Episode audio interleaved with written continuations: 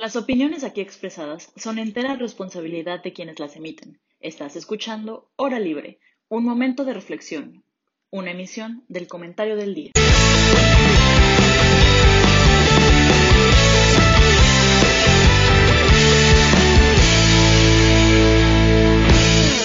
Hola, bienvenidos a todos y todas una vez más a una transmisión de la Hora Libre. Mi nombre es Ana Paula y me encuentro hoy con mis compañeros y compañera de la universidad en esta transmisión. Hoy traemos un tema bastante interesante, pero pues antes de abordar el tema me gustaría pues saludar a mis colegas. ¿Cómo estás, Emilio?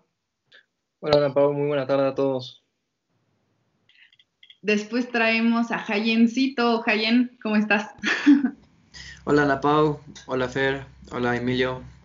Muy feliz de poder compartir esta nueva mesa con nuestros nuevos camaradas. Esperemos que sea una muy buena, una discusión amena, ¿no? Claro que sí. Y por último, Fer, ¿cómo estás, Fer? Qué gusto verte. ¿Qué onda? Yo también muy feliz de que ya hubo aquí un cambio. Muy feliz de que me tocó con Sergio porque creo que nos vamos a apoyar un poquito. Y este, pues también feliz de repetir con Emilio y estar contigo. Así que a ver qué tal se pone. Sí, claro que sí. Y pues bueno, si no se han dado cuenta, hemos cambiado de mesas eh, aquí en la hora libre. Entonces, justamente para hacer la charla más plural, salir de ciertas ideas que ya están como muy marcadas en las mesas pasadas. Y el día de hoy traemos un, un, tema muy interesante a mi punto de vista. Creo que se ha hablado mucho de forma negativa sobre este tema, pero pues lo que se busca en este diálogo que vamos a tener es que salgan las cosas positivas y que haya visibilización sobre las nuevas generaciones de jóvenes, enfocándonos en los millennials y la generación Z. Se, bueno, últimamente se ha tenido un panorama bastante interesante, pero sobre todo, insisto, en cuestiones negativas, que somos pues muy ajenos a lo social, a lo político, que también como que los derechos laborales como que sí nos laten, pero queremos trabajar menos, más vacaciones, perrijos, pues ya saben, todos los estereotipos que se han dado. Y este tema lo, lo traemos a la mesa por el hecho de que somos más que eso. O sea, bueno, queremos hacer como una oda a los millennials y a la generación Z, demostrando que verdaderamente somos agentes de cambio. Y más allá de que el futuro es de los jóvenes, la realidad es que somos el presente, ¿no? Entonces, pues ante la ante el panorama actual pues político donde se están presentando elecciones en Estados Unidos, donde pues México de verdad el camino de México es totalmente incierto, pues cómo está el rol de, de los millennials y de la generación Z dentro de este, ¿no? Entonces, pues les late iniciar con, pues, con los estereotipos, ¿no? Entonces, eh, ¿ustedes qué han escuchado sobre su generación o, pues, qué es lo que verdaderamente dicen? Es que esto me pintan, pero la realidad es esta otra. Iniciamos, si quieres, contigo, Fer. Sí, gracias, Nato. Pues ve, yo justo, eh, primero que nada, creo que hay que diferenciar perfectamente que estamos aquí, aquí en este programa vamos a abordar, sí, de los millennials, pero también vamos a tocar un poco de la generación Z, ¿no? Eh, es muy difícil decir como por fechas cuál, es cuál, porque cada, cada analista, cada experto en el tema tiene su propia interpretación. Entonces yo, por ejemplo, vi por un lado que millennial se considera cualquier persona nacida de los 80s en adelante. Luego, por otro lado, vi que puede ser del 81 al 93 pero otros dicen que son del 81 al 99. Entonces, la verdad es que no podemos decir eh, a ciencia cierta quiénes son los millennials, quiénes son la generación Z, pero lo que nos referimos específicamente en este programa es como este grupo de jóvenes que comienza a formar parte importante de la vida eh, pública, de la vida política social de su país, ¿no? Entonces, bueno, ya en ese sentido, eh, creo que hay dos estereotipos claves que creo que nos han, bueno, dos etiquetas claves que nos han puesto eh, a, nosotros en este actuar eh, político, ¿no? El primero yo creo que es que somos apáticos, que no nos interesa, que por eso que el Brexit, que Hillary, no sé qué, que porque según nuestra generación no se interesan esos temas, no sale a votar, no sale a hacer lo que le corresponde y tienen ciertas consecuencias esas decisiones, ¿no? Entonces, que somos unos apáticos. La segunda, yo creo que, que es que, que somos eh, esta generación de cristal, esta generación que, que de todo se queja, de todo llora, que ya nada les parece, que no se puede hablar de nada sin que se ofendan. Entonces creo que esos son los, los dos grandes eh, estereotipos que, que se ha puesto a esta generación y que a mi parecer pueden llegar a ser incluso contradictorios, ¿no? Porque por una parte nos están diciendo es que son unos apáticos, no, no les importa la política, no salen a votar y por otro lado nos están diciendo es que se preocupan de todo, es que ya no están felices con nada, bueno, pues entonces decidanse, ¿no? ¿Qué somos? ¿O somos apáticos o, son, o, somos eh, generación de cristal? Entonces, pues bueno, creo que es normal que haya una confusión hacia lo que, hacia como nuestro actor, porque es algo muy nuevo. Y no solamente es algo muy nuevo, sino que nosotros estamos eh, desarrollándonos ahorita con algo que no había antes, que son las redes sociales.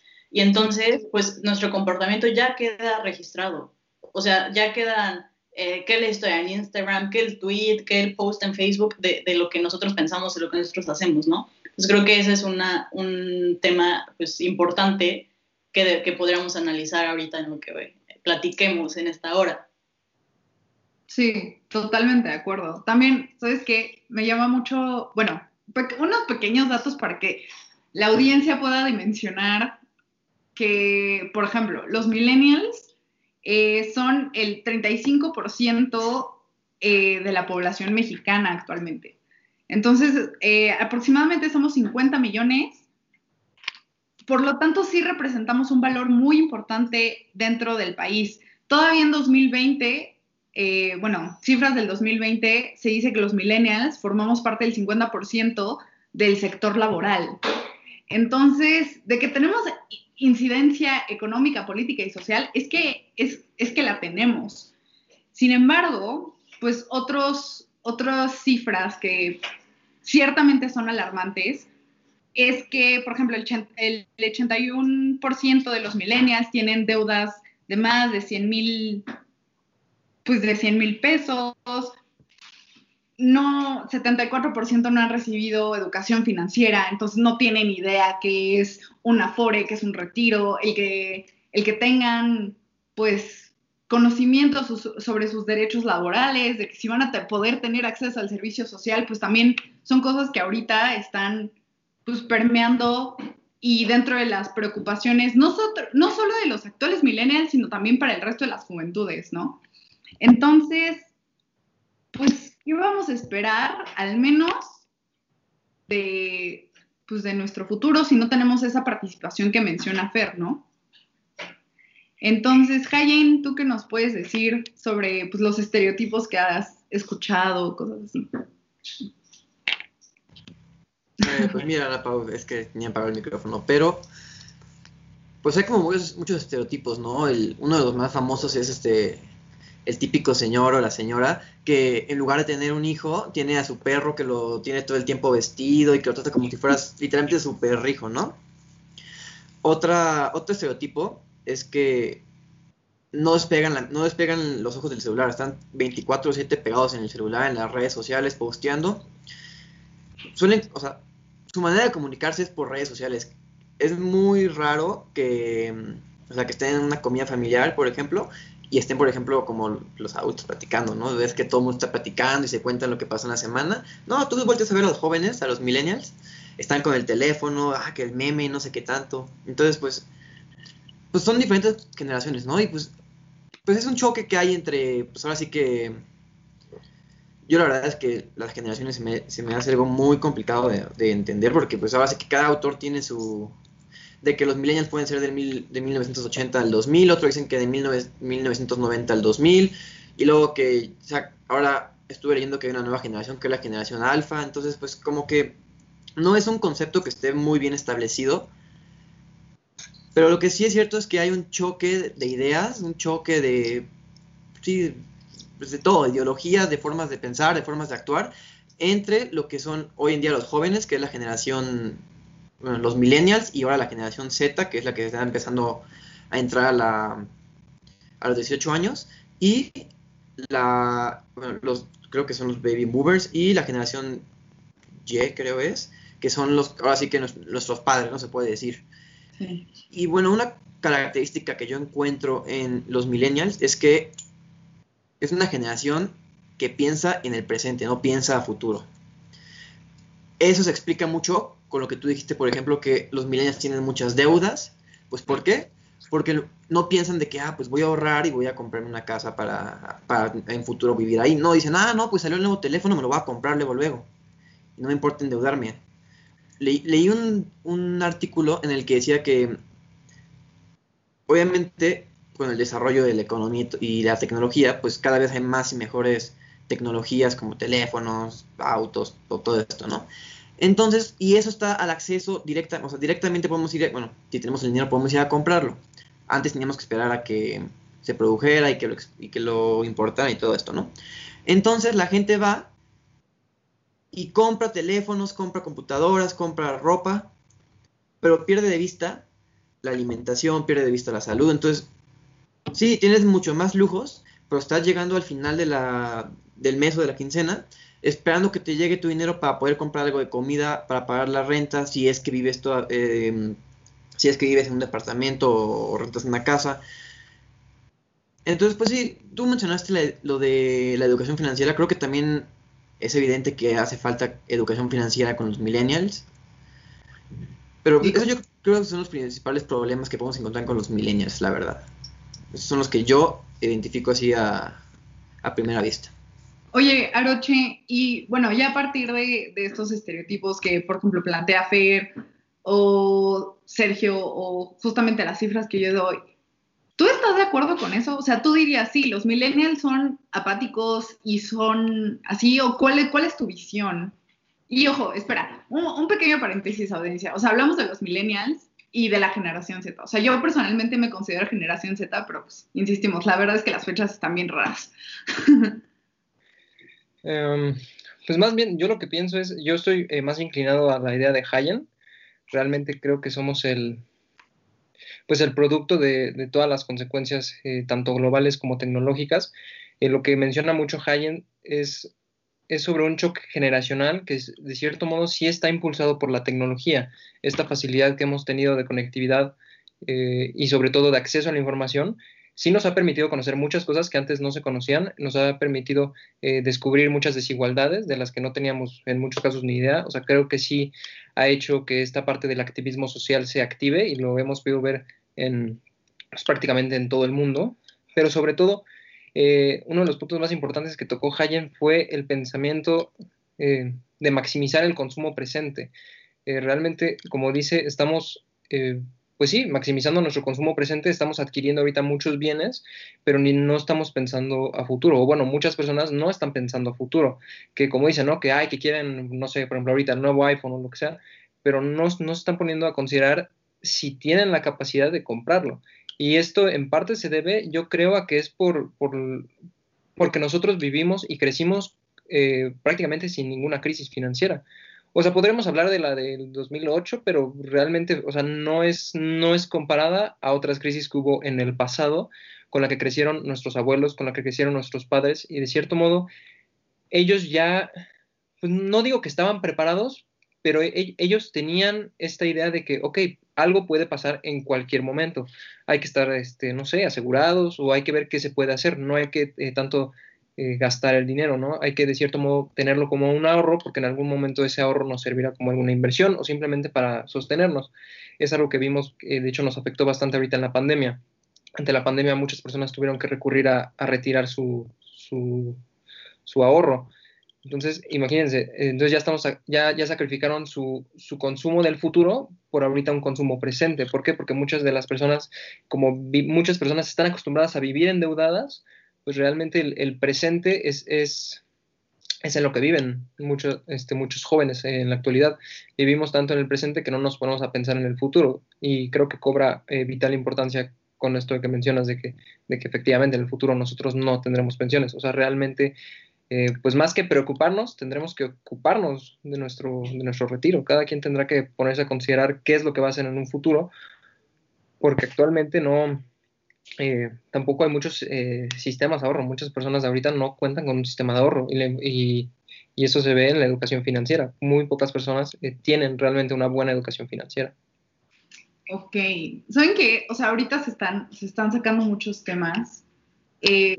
y bueno, para abordarlos poco a poco, primero, algo que dijo Hayen que es fundamental es el choque de ideas y el choque intergeneracional.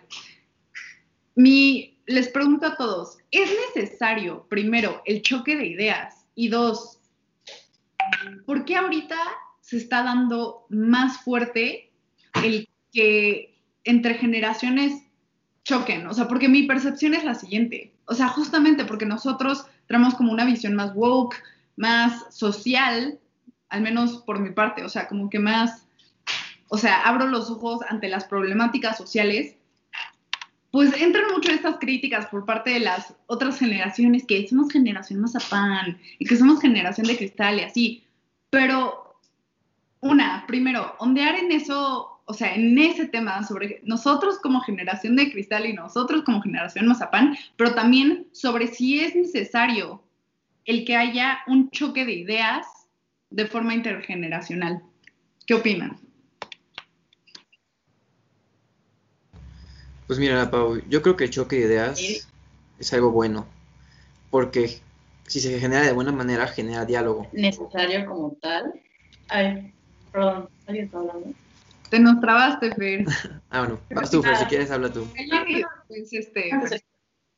Sí, sí.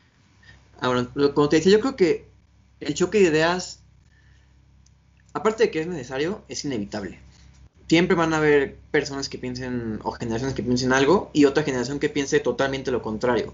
Y justamente este choque de ideas es el que genera nuevas ideas. Así que de que tiene la tesis, luego la antítesis y ahí surge la síntesis. Entonces, pues estas discusiones dirigidas de buena manera, como ya hemos comentado en otros programas, generan conocimiento que, pues sí, ¿no? Que, que es sano, que ayuda a la sociedad a evolucionar. El problema es cuando este choque de ideas se genera desde posturas muy radicales de que, ah, no, pues generación de cristal, le dices algo y, ay, este, te victimizas y le dicen a nosotros, ah, no, pues tú, tú creciste maltratado y así quieres que te traten siempre. Entonces, pues, esas conversaciones son las que no nos ayudan. Entonces, me parece que, pues, como dije, el choque de ideas es necesario, es inevitable. Y aparte, pues, cada generación tiene su manera de abordar un problema. Por ejemplo, nosotros como tenemos mucho acceso a, las redes sociales, muchas cosas de las que vemos y decimos, ah, pues está mal, pues sí, un tweet. No, pues pasó esto, tal, tal, tal, tal. Y todo el mundo se entera y retweet, y ahí se van haciendo como cadenas. Las generaciones que no tuvieron tanto desarrollo con el, con el internet o que apenas están empezando a familiarizarse, no son tanto así, son más de ir a un café, platicar, y hasta las siguientes que se vean o hablar por teléfono de vez en cuando. Es, algo diferente. ¿Qué? Nosotros hacemos lo mismo, o sea, creo que, o sea, nosotros tenemos como lo mejor de dos mundos, o sea, podernos comunicar, por ejemplo, con Fer que anda en Bélgica y a través de Skype, pero también, bueno, ahorita por la pandemia no se puede, pero, o sea, si no hubiera pandemia, de todos modos sí seguiríamos viendo al menos a nuestros amigos y amigas y decir como, ah, pues, o sea, a lo mejor no, no vamos a cafés, pero pues nos vamos a tomar una chela en la noche. Ah, no, digo sí, pero nosotros tenemos esa facilidad de que dices, ah, bueno, te, llega un mensaje, oye, ¿alguien quiere hacer una videollamada? Ah, sí, te conectas, entras al Skype, o Skype, no sé cómo se diga, y, y entras.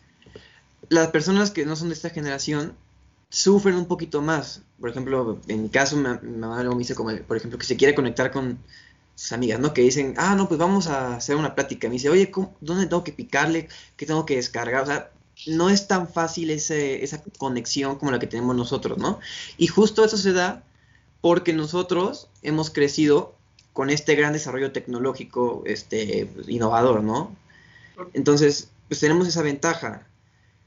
Entonces yo creo que es importante tomar en cuenta la experiencia que tienen otras generaciones, porque sí, como dijo Aroche, han vivido crisis, han vivido de todo. Nosotros hemos vivido un, periodos muy estables, salvo pues en el 2008, como dijo, con la crisis que hubo, y ahora con el, 2000, con el COVID, que es como una de las, de las mayores crisis que, pues, que, hemos tenido, hasta, bueno, por ejemplo, que yo he afrontado. Entonces deberíamos, ahora sí que tomar este, la experiencia de lo que dicen las generaciones este, pasadas y quedarnos con lo mejor para tratar de innovar y encontrar problemas para estas nuevas este, problemáticas, ¿no? Porque pues nuevas problemáticas requieren nuevas soluciones. Pues, hay que innovar. Bueno, eso es lo que yo pienso. Sí, sí, yo creo que sí, pero a mí me gustaría como destacar algo que vi hace poco en... tuvimos un profesor, bueno, los de gobierno, no sé si Emilio haya tenido ese profesor, pero tuvimos un profesor que nos dio comunicación política eh, que se llama Roberto Morris y él es experto en este tema como de, los millennials en el tema electoral y todo eso, ¿no? Y él justamente dice algo en una conferencia que me parece que es lo que es lo como el punto clave de, de esta pregunta de, de qué pasa con el choque de generaciones, ¿no? Y es que creo que los valores han cambiado. Y, y, él, y él destaca el tema valores como una, como algo que importante para ti, ¿no? Entonces, para, como generación, nuestros valores cambian con, la, las generaciones pasadas. Entonces, nosotros ya no le damos la misma importancia, por ejemplo, al permanecer toda tu vida en el mismo trabajo, porque sabes que de esa forma eh, aseguras tu futuro, ¿no? Para nosotros ya es más, más un tema de libertad, de yo quiero, yo quiero libertad, yo quiero hacer lo que yo quiera hacer en el momento en el que yo lo quiera hacer, no quiero tener un jefe, no quiero eh, voltear a mis cuarenta y tantos años a decir como, híjole, le dediqué toda mi vida a un trabajo que nunca me gustó, ¿no? Creo que a nosotros, para, nosotros ya le damos más valor a esa, a esa libertad que las generaciones pasadas. Y así con un sinfín de cosas más. Este, le damos más valor, por ejemplo, a la transparencia por parte de los gobiernos, ¿no? Ya nos interesa más que, que un gobierno sea transparente a que un gobierno sea el típico gobierno todólogo que antes eh, a nuestros papás les convencía más, por ejemplo, ¿no? El político que salía a decir que él podía con todo, a hacerlo todo, a nosotros ese político ya no nos representa, a nosotros nos representa más un político que, que nos diga como de, e, este es mi tema y este es el tema que yo voy a defender y si te identificas con ese tema, súbete al barco, ¿no? Entonces, creo que, que eso es el, lo que yo destacaría como de la diferencia generacional, que los valores han cambiado y a partir de eso el discurso nuestro también ha cambiado. Y también otra cosa importante, las herramientas con las que nosotros hacemos este discurso han cambiado, ¿no? Antes, pues ¿qué, pasaba? O sea, que pues tal vez era lo que se hablaba, lo que se leía, lo que salía en el periódico, y ahorita no solo es eso, ahorita recibimos una cantidad de información eh, que de verdad es eh, impresionante, ¿no? Yo creo que hasta llega un punto en el que te agobias, porque ya recibiste que, que, no sé, que el futbolista que tanto admirabas, bueno, pues resulta que acosa mujeres, y entonces ya este, e, ella está mal y ya recibiste que el político que tanto admirabas pues es corrupto, ¿no? Y entonces, pues estamos recibiendo tanta información que también por eso nosotros llegamos, llega un punto en el, que, en el que decimos, bueno, ¿y con esto qué hacemos, no? Con tanta información, ¿cómo es nuestro papel ahorita en la sociedad? Y, y, ahí y volvemos a este tema de la generación de cristal. Pues sí, tal vez sí somos generación de cristal, pero lo que pasa es que nosotros nos enteramos de muchísimas más cosas que antes y nos, y, y nos indignan muchísimo más cosas porque las conocemos y antes no las conocían o si, o si se conocían, no se eh, replicaban tanto como lo hacemos ahorita nosotros. Claro. ¿Sabes qué? Creo que el tema de los valores es fundamental. Shout out a mi jefe. Hola.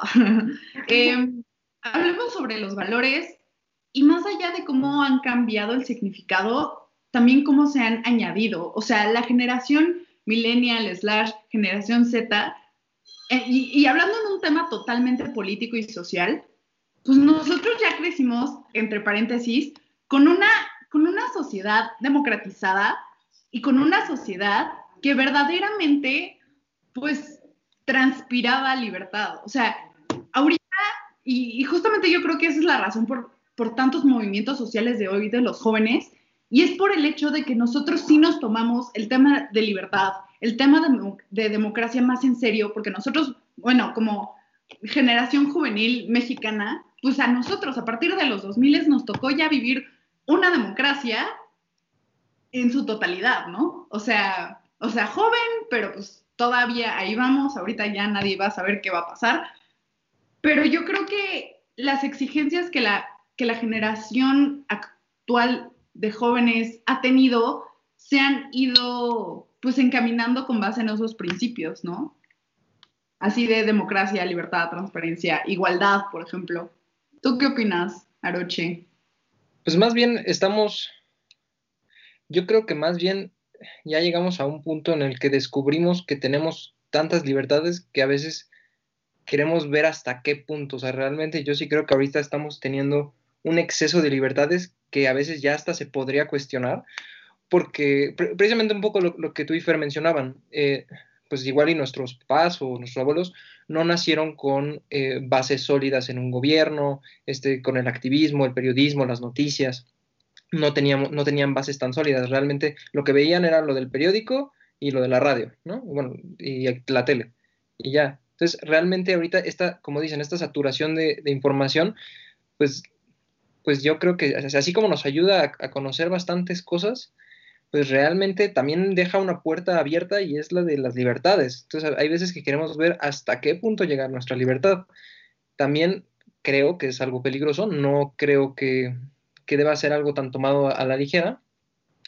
Y ese es ahorita el, caso de muchas situaciones, que, queremos ver hasta, hasta dónde podemos llegar eh, cualquiera de las generaciones mencionadas. Pero, pero sí, eso es lo que a mí me, me preocupa. Sí, yo creo que en ese tema me gustaría decir que eh, coincido completamente con Emilio en que se puede llegar a volver peligroso. Y justo eh, cuando estaba viendo como más o menos un poco de material para preparar el tema de hoy, vi el, eh, algo que dice un como un escritor, investigador, pero no recuerdo el, el, nombre ahorita, se los voy a quedar de ver, pero él hablaba como de los, de los millennials, como esta generación que no salía de las redes sociales, que se volvía peligroso porque todo su, su humor dependía de, de, los likes que le habían dado y, y, todo eso, ¿no?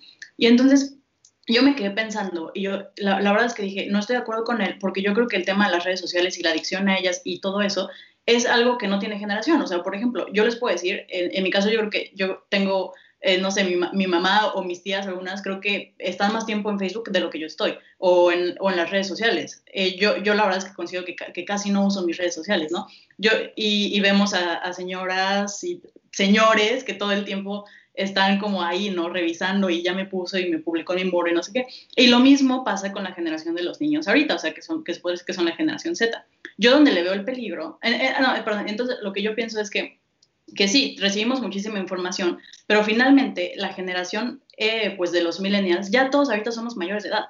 Eh, o sea, de la generación Z sí hay menores de edad todavía, pero de los millennials ya todos son mayores de edad. Ya todos tienen que saber eh, manejar la información que reciben y decir como, como filtrar, ¿no? Decir esto es cierto, esto no.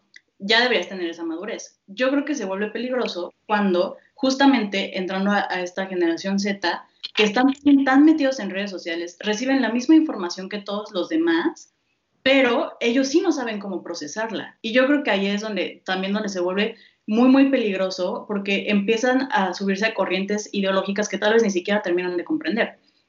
Y sí creo que es un arma de doble filo porque por un lado yo creo que está padrísimo que chavitos súper chiquititos, yo tengo un hermano de 14 años eh, que estuvo al pendiente de las elecciones de Estados Unidos de una manera impresionante. Y no solo él, sus amigos. Y, hablan de eso. Y, em, hablan de, es que tienen que sacar a Trump y no están en contra, eh, perdón, están completamente en contra del racismo, en contra, en contra de la discriminación a, las mujeres, ¿no? O sea, también se apoderan de estas banderas que tal vez una generación antes de ellos, que justo son los millennials, traen ahorita, ¿no? Entonces yo creo que ahí es donde podría entrar un poco lo peligroso, cuando no le estás cargando tanta información a chavitos que no tienen la, la criterio. el criterio todavía como para decir eh, esto está bien o, esto está mal, ¿no? Y, tal, y también ahí, pues, yo creo que es donde entra esta parte de hasta qué punto está bien que, eh, haya como tanta información y tantas, tantas opiniones de un solo tema.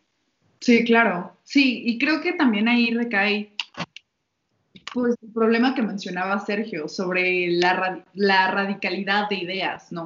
O sea, porque tú puedes, y los algoritmos, que son otra cosa totalmente intensa, que justamente influencian no solo las mentes de los niños, porque yo también veo como que esa manipulación de las mentes a través de pues información y, insisto, falta de criterio dentro de esa información eh, por parte de las personas, no solo de los niños chiquitos, sino también de las generaciones pues mayores.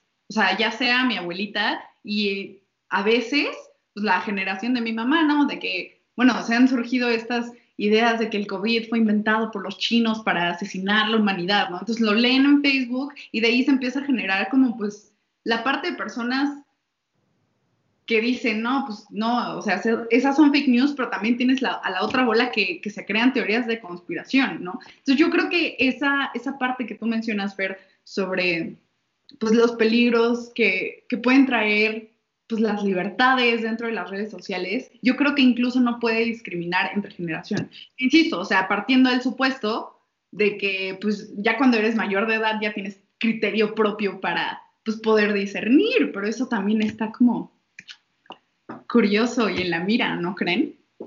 Sí, yo creo que estamos en un, en un intervalo muy curioso, porque pues precisamente como dicen, los primeros millennials, o los, los, altos millennials, eh, pues ellos, exacto, como, como dice Fer, ¿no? Hay veces que, que, incluso mis familiares comparten todo en Facebook, o sea, en muchísimas redes, y quien vea mis redes sociales o quien me siga, sabrá que mis redes están muertas, o sea, yo rara vez las ocupo, pero ajá, comparten un buen de cosas, la, cantidad de información que ven, fotos, suben, o sea, todo se me hace muy impresionante y estamos, eso, eso a mí se me hace que puede llegar a ser muy peligroso, ¿por qué?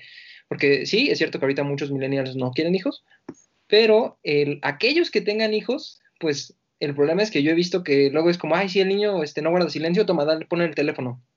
Entonces, eso a mí se me hace muy peligroso. También, por ejemplo, ahorita lo que comentó Fer sobre su hermano que, que está viendo las elecciones, eh, pues yo, yo, confío en que sí tiene buen criterio, pero también conozco en que hay muchos niños que la verdad es que no tienen buen criterio. O sea, hay niños que nada más lo que ven en las noticias o lo que dicen los papás es, tal cual un copy-paste. O sea, lo exactamente lo, y me toca verlo porque pues yo luego he convivido con niños chiquitos y he visto que lo, lo, mismo que dice el papá, a los tres minutos lo repite el niño. Entonces yo siento que ahí ya no están creando una conciencia propia. Eso también es a mí lo que me preocupa y por eso digo que estamos en un intervalo curioso, porque nosotros nos toca ver esta parte de que, ah, qué curioso, mi mamá ocupa más el teléfono que yo, o está más en Facebook que yo, o están más en Instagram que yo. Pero también están los niños chiquitos que ahorita eh, digo, así como nuestro tiempo seguramente fue cualquier red social, ahorita muchas personas están en TikTok y todo.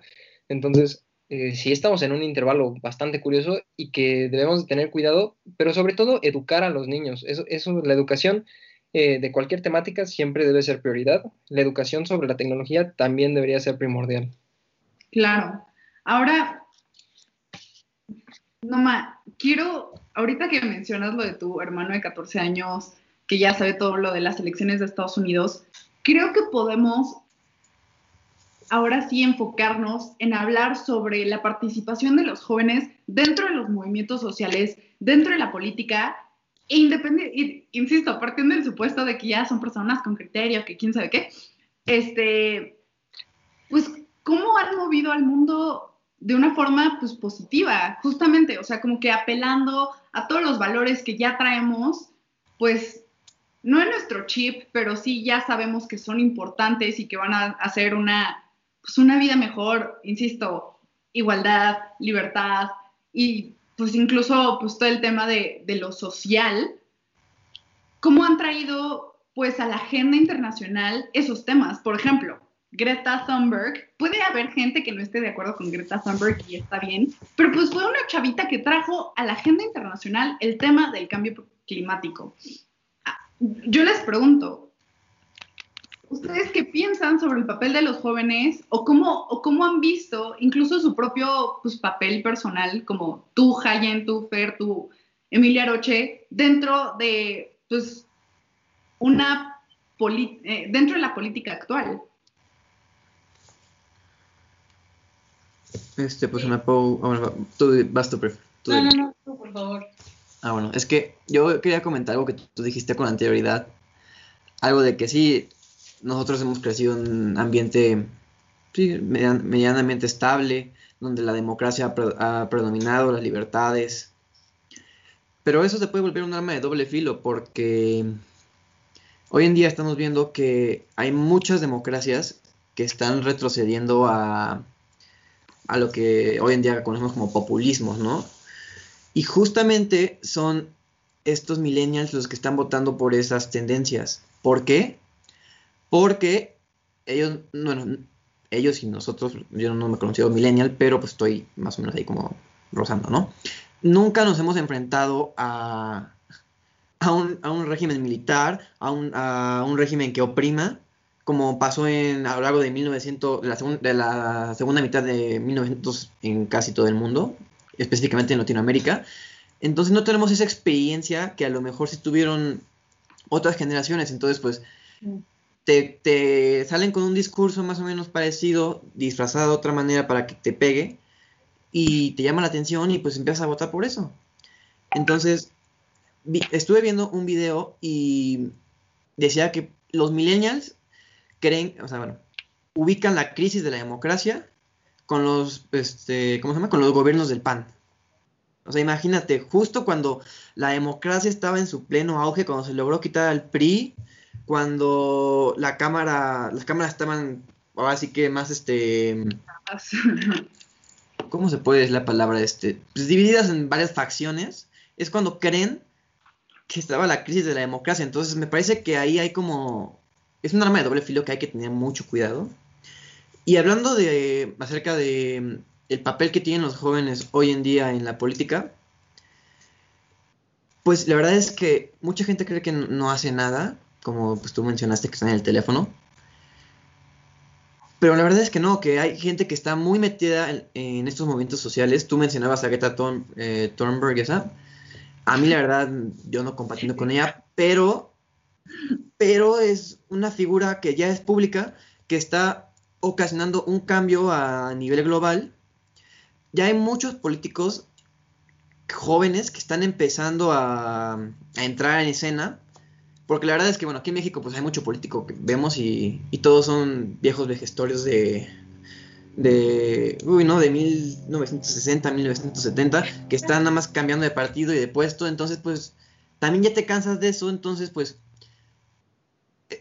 esta década, yo creo que esta década, la década de 1920, ah, perdón, del 2020, Yo, ¿qué? va a ser, la década de- del 2020 va a ser una década donde ahora sí que los jóvenes van a empezar a desplazar, Vamos. bueno, vamos a empezar a desplazar a las, fi- a las figuras que han acaparado ahora sí que la escena política a lo largo de todo este tiempo, ¿no? Y justamente esos jóvenes son los millennials y somos los, yo me considero, creo que centennial, la que va después de los millennials, son esas dos generaciones las que van a empezar a acaparar la escena eh, pública, ¿no? Entonces, pues, pues qué mejor que se empiecen a dar a conocer desde temprano con movimientos, como por ejemplo, como tú dijiste, el de, el de Greta eh, Thunberg, y después tú, también, ahorita que estábamos antes de entrar al programa, mencionaste que el movimiento feminista está siendo impulsado en su mayoría por jóvenes, entonces, pues, pues qué mejor, ¿no? Que, que sean las, las, así que las nuevas generaciones las que estén impulsando el cambio, ¿no? Porque Claro. si, fue- si son generaciones grandes, pues sí, pueden impulsar a, a los jóvenes. Pero la iniciativa, cuando esas generaciones ya desaparezcan o, o pierdan la iniciativa, ¿qué va a pasar con, esa, con ese movimiento? Y algo que me parece también muy interesante es que la política que ven los millennials es una política no de, de partidos, es más como de, de personas. O sea, se fijan más en el candidato, en lo que, en cómo es el candidato, a cómo es el partido a como pasaba antes de que, oye, ¿por quién vas a votar? Ah, no, pues yo voy a votar por el PAN o por el PRI. Hoy en día es, ¿por quién vas a votar? Ah, no, pues yo voy a votar por Andrés Manuel o yo voy a votar por José Antonio Mito. O sea, ya te fijas más en la persona, en el- ese elemento humano, que más que en el elemento institucional, ¿no? Entonces creo que ese también es como un parteaguas que trajo así que la generación millennial y la generación eh, centennial a la escena política. Sí, yo, estoy de acuerdo con Sergio y nada más como para terminar lo que dice él de que ya yo creo que los jóvenes no votamos por el partido sino por la causa. Eh, el 51% de los jóvenes en las elecciones del 2018 se definió sin partido y eh, la mayoría de las personas que votaron por, por AMLO según una encuesta del financiero eran jóvenes. O sea, el 54% de los votos de AMLO fueron jóvenes y, y lo que resta, 46%, eh, no. Entonces, ¿a, ¿a, qué nos, o sea, qué conclusión podemos sacar de esto? Pues precisamente lo que dice Sergio. Nosotros ya no, a nosotros ya no nos interesa el partido, ya no nos, no, no nos interesan los colores, nos interesa que representes nuestras ideas. Y si no logran entender eso los partidos, nosotros vamos a agarrar las riendas de, de, los movimientos, que es lo que ha estado pasando. O sea, ¿quién, ¿quiénes llevan las riendas de, de este, de, lo de Black Lives Matters en Estados Unidos? Los jóvenes. ¿Quiénes llevan las riendas del movimiento feminista en, en Latinoamérica en general, en el mundo también? Las jóvenes. O sea, de verdad es impresionante porque yo creo que esto nada más es una consecuencia de que los partidos políticos no han sabido entender cuáles son nuestras necesidades. Y, y tan es así que, que yo creo que políticos que sí lo han sabido entender han tenido mucho éxito entre, entre, entre el voto joven. Por ejemplo, y viene creo que muy ad hoc a lo que ha estado sucediendo en estos días, Bernie Sanders. En una entrevista, sí, yo también lo amo, besitos a Bernie. Está. no, en una entrevista, eh, a Bernie le preguntan, antes de que se bajara de la contienda para ser el candidato demócrata, le preguntaron, ¿por qué cree usted que, los jóvenes lo siguen tanto? Y, ahí, entendí que él sí entendía muy bien este clima social que se vivía en el momento. Él, dijo, actualmente el 51% de, de los jóvenes americanos se identifican con el socialismo. Este, y no es que se identifique tanto con el socialismo, sino que no lo ven tan mal y lo aceptan. ¿No? Y dijo, y a partir, y también otro punto importante, eh, dijo Bernie, es que estábamos viviendo en la, en la juventud más progresista que se ha visto en el mundo jamás. Claro. Y él entendió bien eso y dijo, un joven ya no te va a aceptar que hagas un comentario homofóbico. O sea, bueno, en general, ¿no? Habrá sus excepciones, malamente, hermanos, ya cambien, es el siglo XXI. Pero bueno, ya no te van a aceptar un comentario homofóbico, ya no te van a aceptar un comentario denigrante hacia la mujer, ya no te van a aceptar eh, que digas que, que, que el cambio eh, climático no existe. Ajá. Y también se están dando cuenta mucho de que el sistema que, bueno, nos estamos dando cuenta porque estoy joven, que el sistema que hemos construido ha traído muchísima desigualdad y ya no lo estamos aceptando, ¿no? Entonces yo creo que eso es lo que, lo que preguntabas tú, Ana Pau, o sea, ¿cómo estamos nosotros influyendo en la vida política de, de, pues, del país y yo creo que de la política del mundo, ¿no? Yo creo que en eso, en que nos hemos dado cuenta que nosotros sí tenemos la fuerza suficiente para agarrar las riendas de los movimientos. Y, y, y, tan es así que, por ejemplo, con dos eventos que han pasado entre ayer y hoy. El primero se aprobó. No. Hola, la ley. Efectivamente, movimiento, es movimiento feminista que es conducido por mujeres jóvenes. Sí. Y la segunda es el que ayer salió, es, es, una tontería, pero también da a entender eso. Salió el, direct, el, director, el dueño de las Chivas, a decir que iban a suspender a, un jugador por, porque se le acusaba de, de abuso sexual. Entonces, eh, yo creo que eso, eso es lo que nosotros como jóvenes estamos haciendo ahorita en la vida política pública de, de nuestro país. Eh, principalmente eso, que, nos hemos dado cuenta que si los políticos no nos escuchan, nosotros nos podemos movilizar. Y, y pues ya, yo creo que sería eso. Es que yo creo que eso es lo más chido. Y yo creo que eso, o sea, la audiencia se tiene que quedar, si se quieren quedar con una cosa, se tienen que quedar con esto. O sea, los jóvenes estamos cambiando el presente y queremos cambiar el futuro porque lo vemos mega nubloso y viendo las tendencias pasadas de los pues, sistemas políticos que se han dado, de verdad estamos hartos de la desigualdad. A lo mejor nosotros pues, no somos desiguales, ¿no? O sea, como dicen, somos privilegiados, pero pues voltemos a ver a otros y de verdad nos indignan. O sea, nos indigna su situación, nos indigna que el país de verdad no está haciendo nada. Entonces, ¿qué hacemos? Tomamos justamente estos valores que nos inculcaron desde chicos sobre libertad, sobre igualdad, sobre democracia, literalmente las bases en las que cualquier Estado democrático se ha pues, formado y lo tomamos como bandera para querer cambiar las cosas. Entonces, eso, eso, de verdad, a este punto quería llegar en la plática. O sea, al que nos diéramos cuenta y abriéramos los ojos que verdaderamente no es que la burocracia de ahorita, de viejos y viejas, estén como construyendo nuestro futuro, es que nosotros ya estamos construyendo nuestro presente para verlo a futuro. No sé si me explico. Ahora, el tema de, pues, de los políticos, que también es sumamente indignante y que creo que es también, pues, un insight muy bueno que ha salido de esta plática, es que nosotros ya nos casamos, bueno, no nos casamos, pero pues seguimos las ideas y también pues aquellas políticas y legislaciones que vean por el bien de la sociedad. Y creo que eso también es fundamental, sobre todo porque pues la nueva generación de políticos jóvenes, yo no la veo. O sea, son contados los senadores que, que traen una, pues una agenda, vaya, eh, en eh, un sistema de un estado de bienestar y un estado social. O sea, de verdad son contados esos políticos y políticas que traen una agenda chida. O sea, por ejemplo, Idira Kempis, la senadora, pues es súper joven y también trae una agenda súper, súper buena. Y después nos ponemos aquí con este Noroña, que, que, que, tú como joven dices como, ¿qué? O sea, hay gente que te sigue. Entonces creo que es importante hacerle entender a, la nueva generación de jóvenes políticos qué es lo que queremos. Y eso lo hacemos a través de los movimientos sociales. También porque tomamos el papel de la ciudadanía como contrapeso muy en serio. Y creo que eso también es indispensable. O sea, algo que no se ha visto en otras generaciones es que verdaderamente nosotros sí hacemos notar cuando, cuando no nos parecen las cosas. Y eso, y eso es importante, ¿no? Este, tú, Aroche, ¿qué opinas?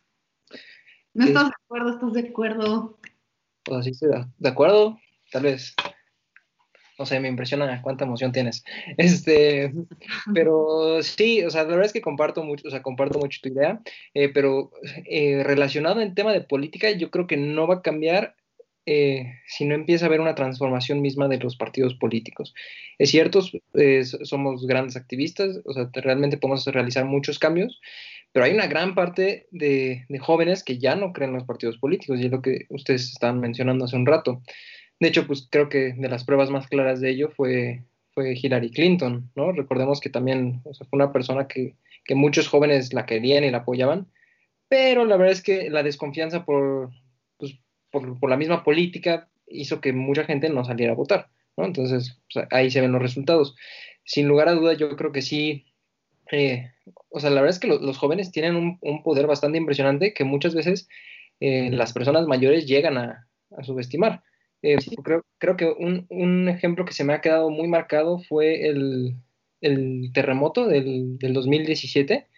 O sea, porque o sea, incluso cuando tembló, o sea, los jóvenes prácticamente tomaron la ciudad, la manera en la que se organizaron, cómo empezaron a distribuir la ayuda, y fue mucho mejor que instituciones ya consolidadas. O sea, podíamos ver que, los jóvenes a través de las redes sociales o, de distintas plataformas lograron una mucho mejor organización que instituciones que en teoría ya tenían un protocolo eh, para este tipo de situaciones. Entonces sí, los jóvenes, sí hay, como dices, hay que, deben de quedarse con esto, así son el futuro, pero también son el presente y, y tenemos que empezar a cambiar muchas cosas. Claro.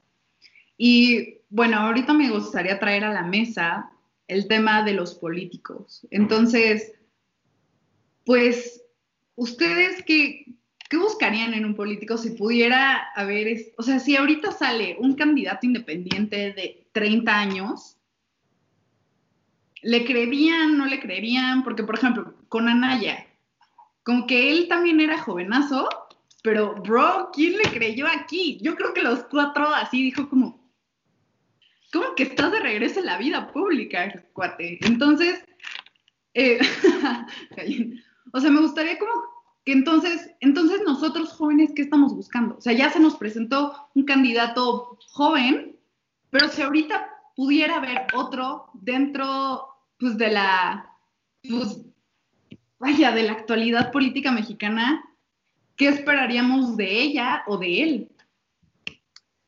Un Bernie Sanders mexicano.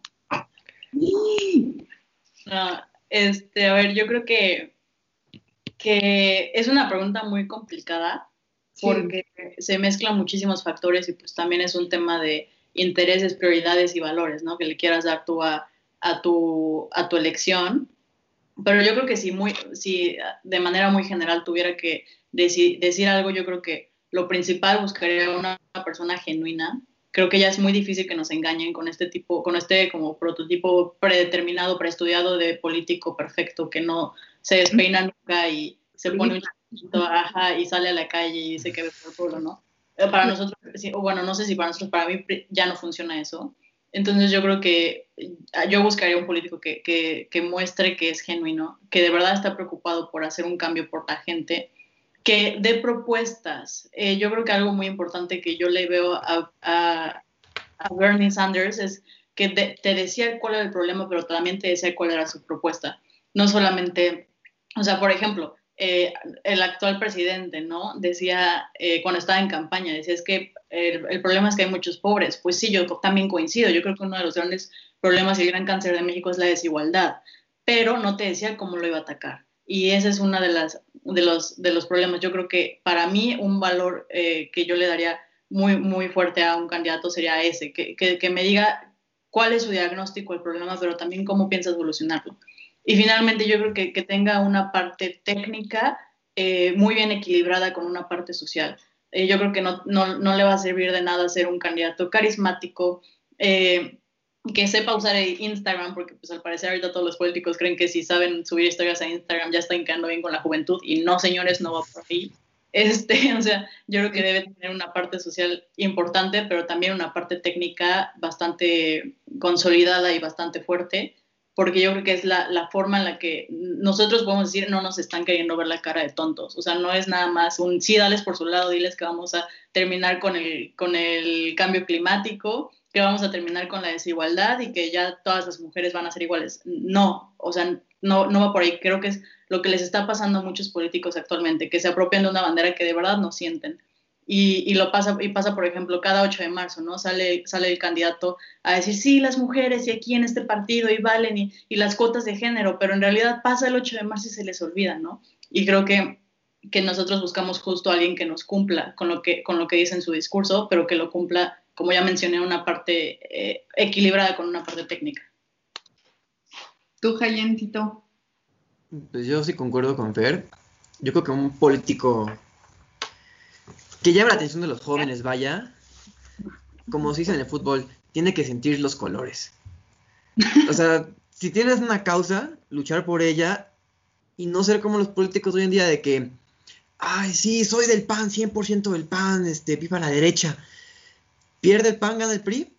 Ay, yo siempre he sido del PRI, muy bien, gana Morena y la izquierda siempre ha sido lo mío. No, o sea, si pierdes, ni modo, pierdes, pero sigue luchando por tu, por tu ideal, porque yo creo que eso, eso llama mucho la atención.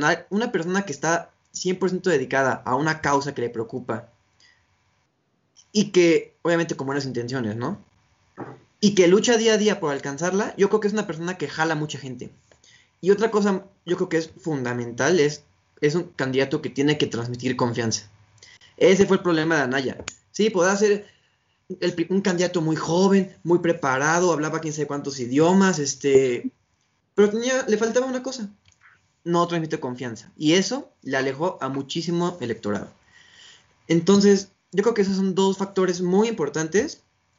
Y el tercero es que se involucre en la sociedad, que no sea el típico político que, ah, sí, soy, soy senador y voy todos los días a la Cámara de Senadores y ya, y llego a mi casa y veo la tele, ¿no? No, o sea, sí, o sea, sí que vayas a la Cámara de Senadores, por ejemplo, pero que salgas y te involucres en la, en la, sociedad, que digas, a ver, este, pues el estado en el que yo, este, al que yo represento, por ejemplo, pues tiene tales problemáticas, voy a luchar porque se combatan tales problemáticas, involucrarte con los jóvenes, con los grupos sociales, con los grupos, pues sí, con los grupos que quieren pues, hacer un cambio, ¿no? Yo creo que eso es también como algo importante que debe tener un político hoy en día y que no se está viendo.